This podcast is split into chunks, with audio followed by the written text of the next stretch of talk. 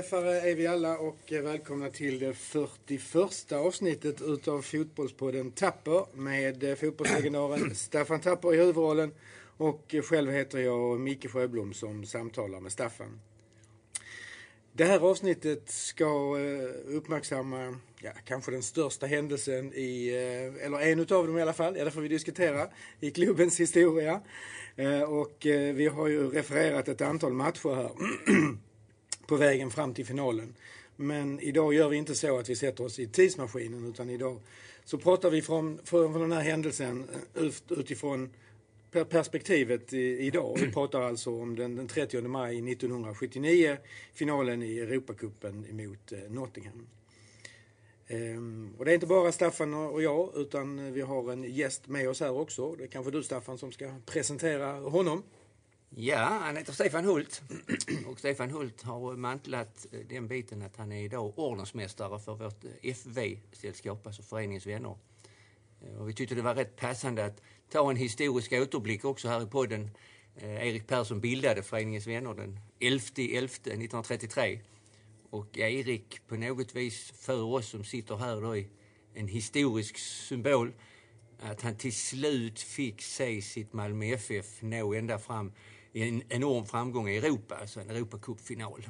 Eh, han hade alltid strävat efter det här internationella utbytet, vikten av att ha internationella tränare och eh, hans kontakter utomlands. Han skapade det här vad vi kallar tipscup eller Intertoto Cup. Han var ett välkänt namn ute i Europa och eh, till slut att få åka med sitt lag till München som hedersordförande och få se oss gå in på, på stadion. På något vis känns det Eh, ja, värt att uppmärksamma ändå, tycker jag, rent historiskt. Mm. Och eh, just det här med föreningens vänner, det är också en, ett sällskap som Stefan kan berätta mer om för oss och på vilket sätt de arbetar, tycker jag. För att ändå så skapade Erik någonting som många av spelarna som, som inte, när man slutade så gick man vidare och så hamnade man lite grann i föreningens vänner. Mm. Ja men vi börjar väl där. Låt, vi börjar. låt presentera dig kort Stefan och eh, vad, vad föreningens vänner är för några och vad, vad ni jobbar med ja. till vardags. Alltså det bildas, som Staffan sa, 1933 och då, då ville ju Erik att, att de spelarna som då lämnade den aktiva karriären skulle ha någonting att göra och träffas då kanske under lite värdiga, kamratliga former. Och det är ju egentligen så vi har fortsatt hela tiden att utveckla detta, att, att vi träffas, har trevligt och det vi har gemensamt det är fotbollen och det är MFF. Mm. Eh, och sen klart att det utvecklas ju också formerna med, med, med tiden. Men det här med kamratskapet, det, det, känner vi att det finns fortfarande kvar. Det är jätteviktigt. Mm. Det är också en av, eh, man pratar fem punkter som Erik och Cavalli kom överens om, eller som Erik hade skapat tidigare. En del av dem är inte bara det här internationella utbytet utan det är ju också inslussning och utslussning när man slutar i föreningen som spelare. Så ska finnas möjlighet till inslussning i andra eh, bitar som är knutna till MFF och där är ju föreningsvänner en bit. Mm. En annan bit är ju roller i, i, i ungdomssidan, i styrelsen.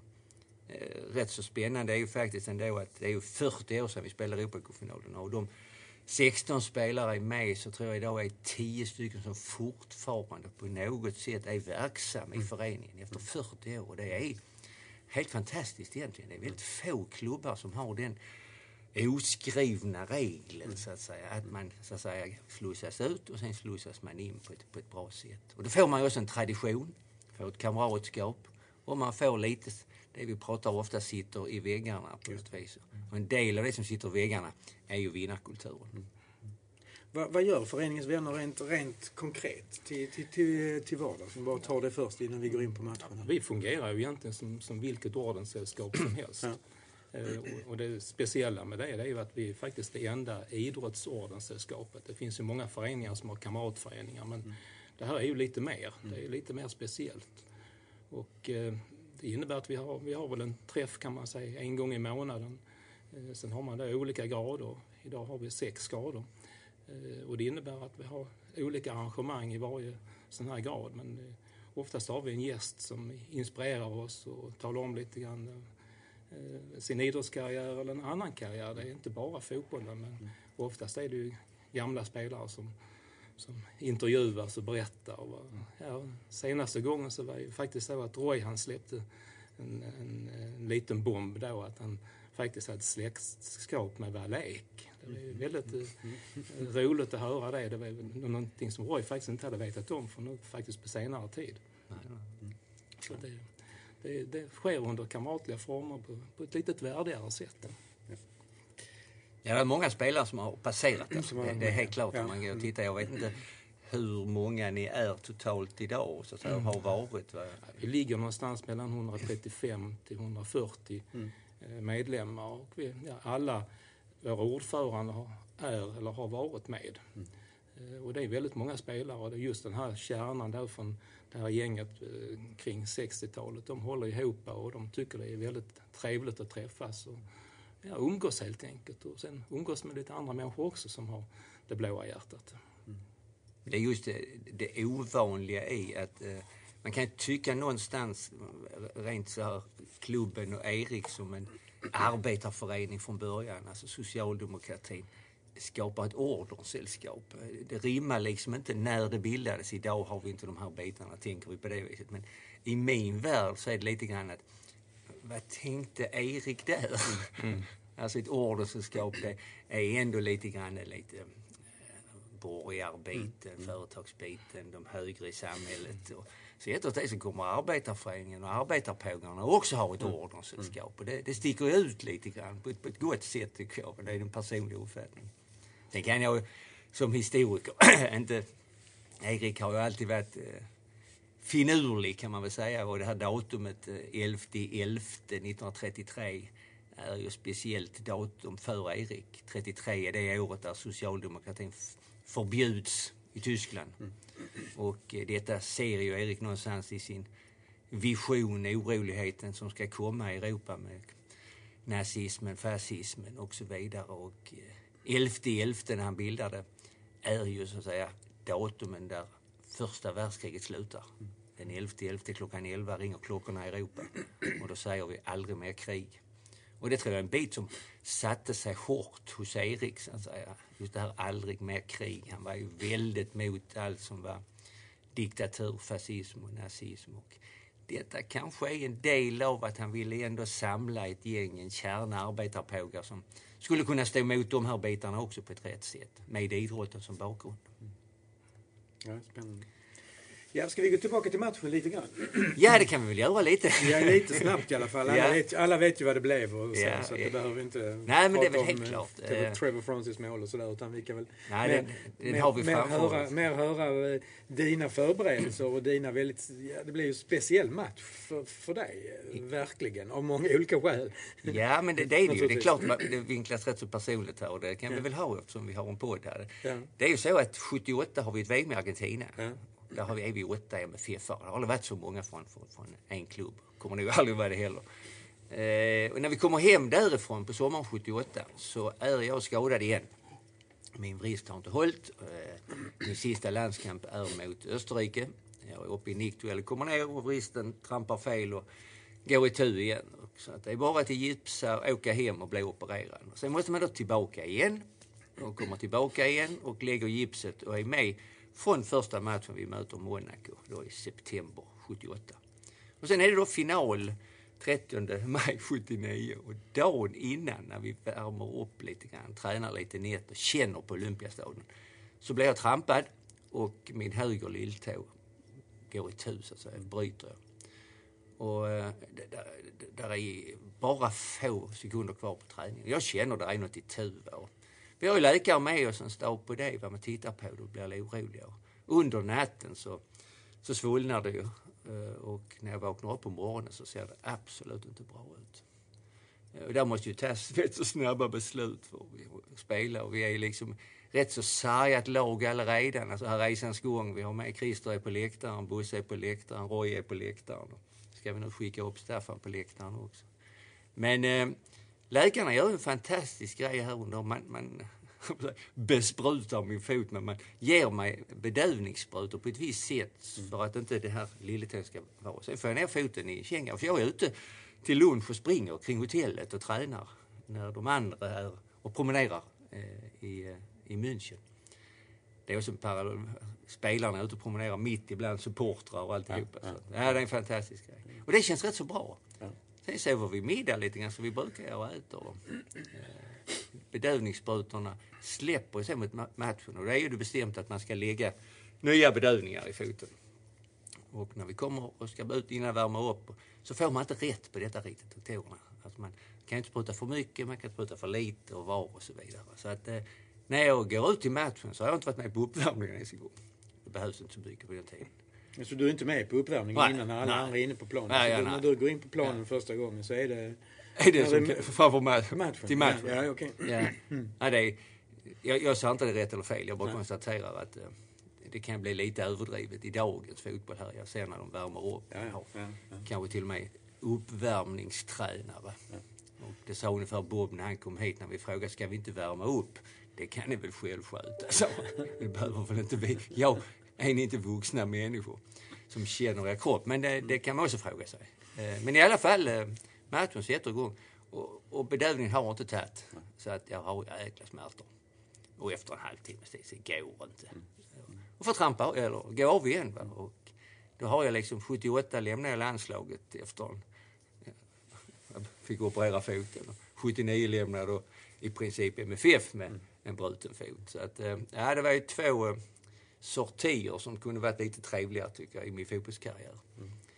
Sen vet jag för tillfället där kändes det klart en besvikelse, resultatet skadan. Men jag kände väl ändå det, så fort matchen var slut, vi hade sansat oss, kom till hotellet, så kändes det ändå den stora glädjen av att få varit med med en sån här resa. Helt klart för grabbarna.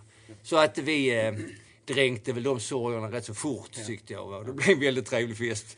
Både där och sen på hemresan. Men de, men liksom fråga den, det var nästan en halvtimme du var med på planen. Ja. Hur, ja.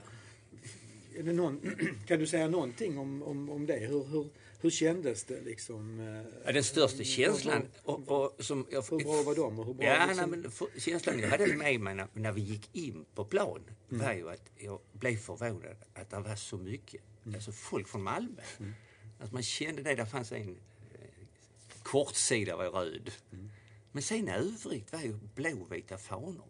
Och jag vet inte om du Stefan har en uppfattning men nog måste det ha varit en 8-9 tusen som har åkt ner där. Ja, jag tjuvtittade lite grann i de gamla tidningarna och konstaterade att man räknar med att det var 10 000 ungefär. Ja. Mm. Och det var 7 000 som åkte tydligen med bussar så man måste ju ha tömt Sverige på bussar på den tiden bara för att ta sig ner. Ja. Sen klart att det var många som körde ner själva.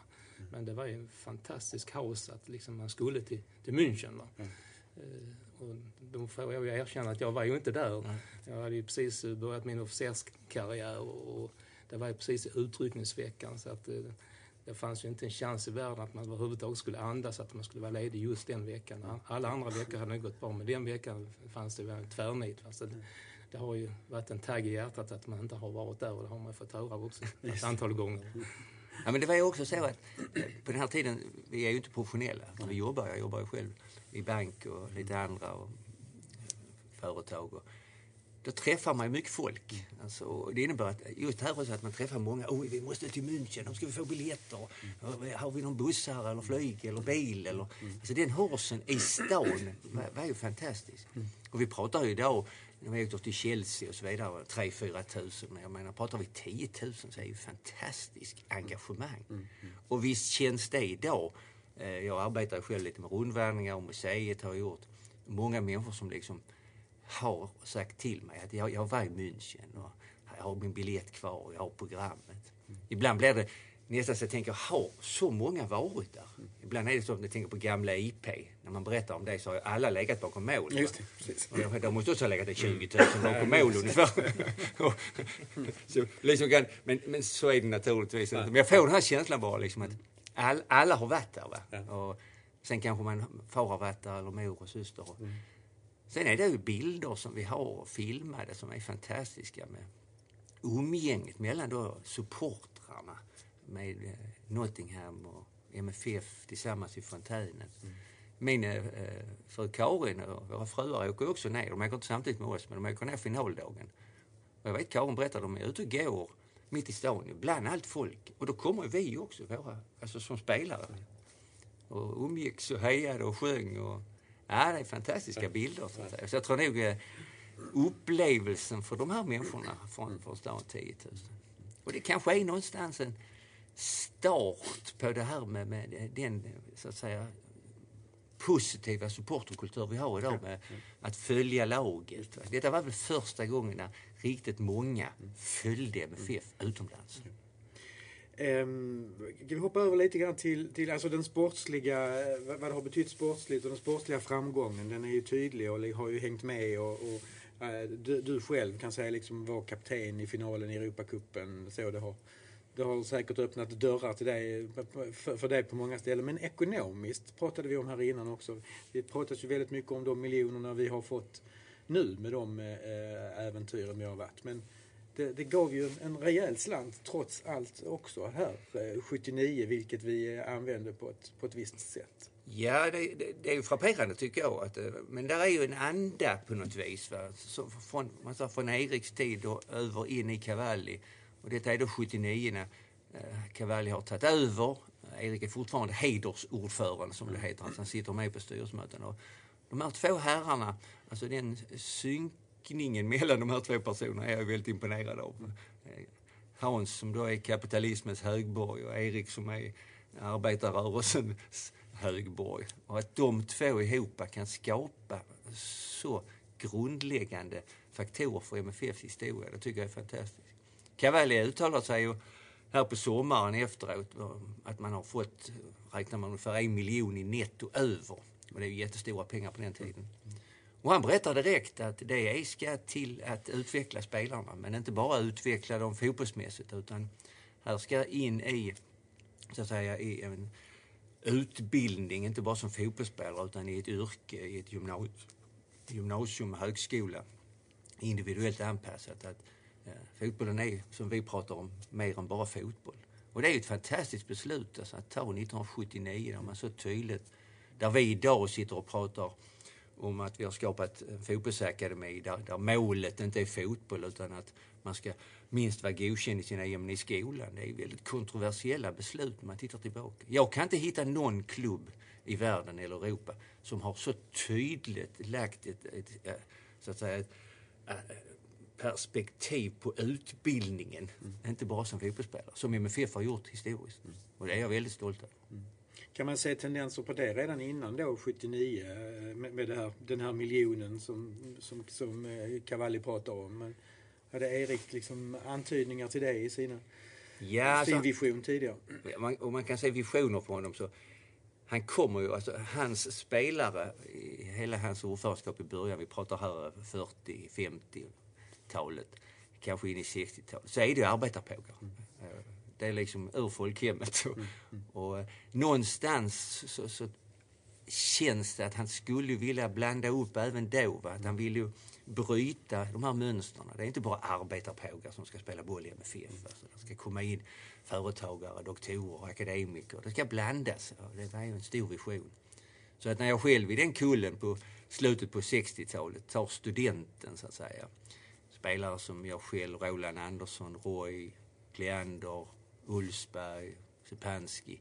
Då är jag stolt. Då har han brutit ett mönster. Då har han fått in akademiker i föreningen. Det var ju också någonting som tränarna tillvara på. Man glömmer det. Vi hade ju en tränare på den tiden som hette Antonio Duran. Och eh, han kom ju underfund med att det var många akademiker som läste i Lund. Och då kom han också underfund med att, sa ungefär så här på sin spanska, ni arbetar inte på dagtid. Nej, vi läser och sånt. Vad gör ni på förmiddagarna? Nej, vi har vi har föreläsningar på eftermiddagarna. Men vad gör ni på förmiddagarna? Ja, då läser vi lite. Då kan vi träna, sa han. Ja, det kan vi väl göra. Så att, jag menar, det var väl den första professionalismen mm. vi hade. Då tog han alla de som skulle ha föreläsningar på eftermiddagen. Så var han själv heltidsanställd. Så alltså, blandade upp det med lite andra. Och så, så tränade man gärna på förmiddagen. Helt eh, spontant om man säger så här. Det var väldigt trevligt. Men, men lura oss lite grann att bli lite proffs genom att träna på förmiddagen. Så att, ja. Och då kan man påpeka att det var ingen ekonomisk ersättning för det. Kontrakten kommer väl, vad vi konstaterat, 1968 tror jag. Ja, vi hade de första med där i boken. Ja, ja. Mm. Eh, ja, vad har, vad har eh, Europacup-äventyret och finalen betytt för föreningens vänner, Stefan? Liksom? Jag tror inte att det kanske som ordenssällskap och föreningar har haft eh, den stora betydelse. Men Nej. det var väl egentligen så att jag tycker ju själv att det, var första, det, här, det här sättet att spela, det var rätt så schysst egentligen. Ett land, ett lag. Och det är klart att det gjorde ju möjligheter för att, att, att vi skulle kunna gå, gå så här långt. Det, det finns ju inte nästan realistiskt att tro det i, i, i dagens eh, system. Men- det var också lite grann så det var egentligen sista gänget eh, där man då såg att det bara var Malmöpågar och, och ja, från Skåne i alla fall. Sen så börjar man ju blanda upp det lite grann och det, den utvecklingen har ju påverkat oss. Vi har ju inte alls samma kontinuitet i vår rekrytering och tittar man liksom på, på de spelarna som finns idag så ja, hur många kan komma in till oss om, om, om ett antal år? Ja, då antagligen är det inte så många som bor kvar i Malmö. Och då, så, så det har ju påverkat, påverkat vår rekrytering och vårt sätt att också kanske utvecklas som ordenssällskap.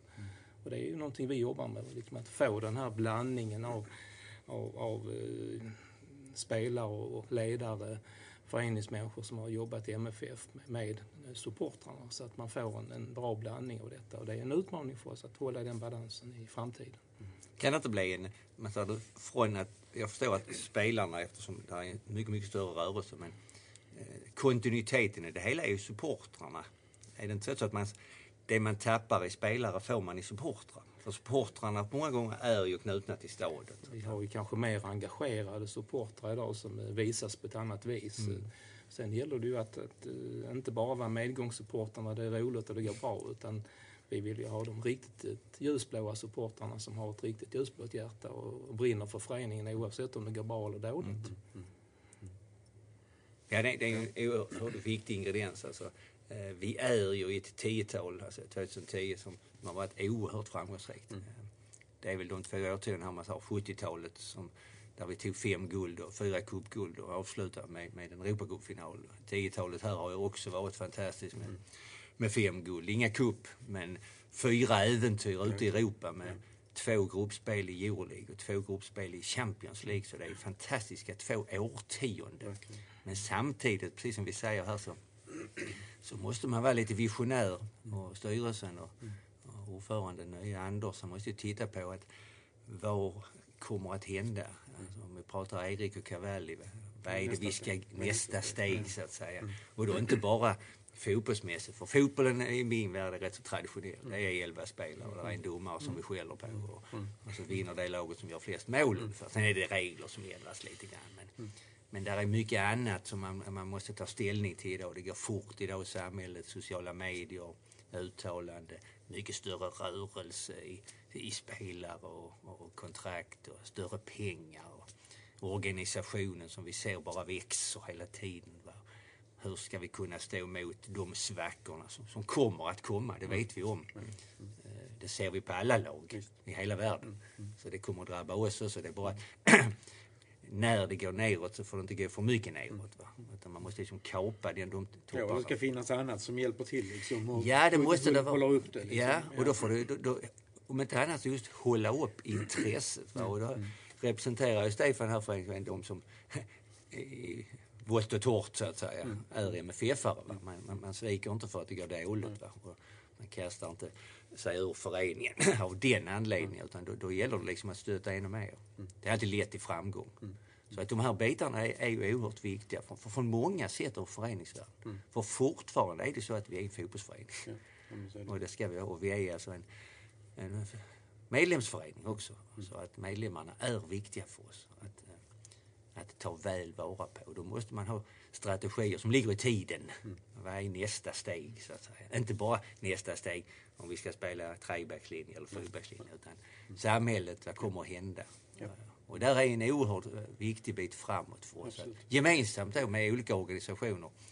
Vi gamla spelare, eh, föreningens vänner, ni som på publiken, företagen och så vidare.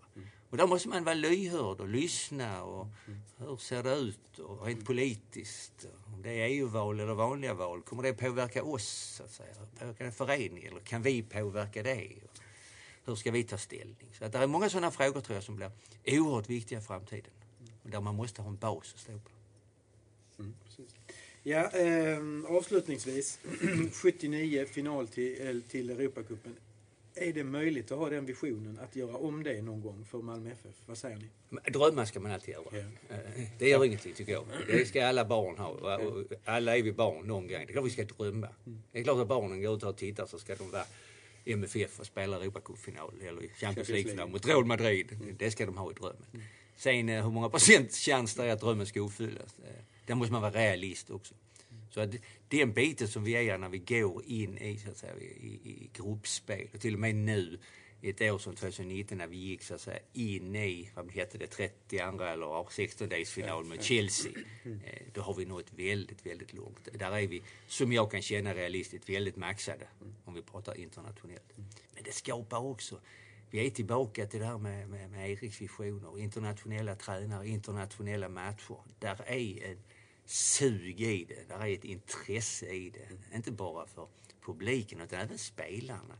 Resa till andra länder, se andra kulturer, vad är det som händer? Och lära sig resa. Så det ligger mycket i det fortfarande. Det är visdomsord här att vi ska vara ett lag med en internationell förankring. Det är viktigt för oss. Nej, men det är väl, vi är ju Malmö FF och vi har en vinnarkultur och det är klart ställer vi upp så, så vill vi gå långt. Sen är, får vi, precis som Staffan säger, vi, vi måste vara realistiska och säga vad är realistiska mål. Men eh, att gå vidare, ta ett steg hela tiden, det måste vara utmaningen för föreningen att, att eh, kunna vidareutvecklas och ta ett steg i taget. Det, är- det är ju stora drakar vi, vi, vi stångas med och i, vissa klubbar har ju helt andra ekonomiska villkor men vi, vi måste ju ta ett steg i taget och gå framåt. Det måste vara vår föreningsvision. Man, man kan tänka sig också att jag tror det är mindre skillnad idag ekonomiskt på förutsättningarna för spelarna. Eh, när vi gick till final, då var vi amatörer. Och så att säga var tvungna att jobba hela tiden. Och de andra lagen, om vi nu pratar om Bayern och Nottingham och Liverpool, de var fullblodsproffs med väldigt mycket betalt. Idag när vi mäter oss med de stora drakarna så har vi samma förutsättningar. Det är bara plånboken som skiljer. Då var det plånboken som skilde, men det var andra förutsättningar också.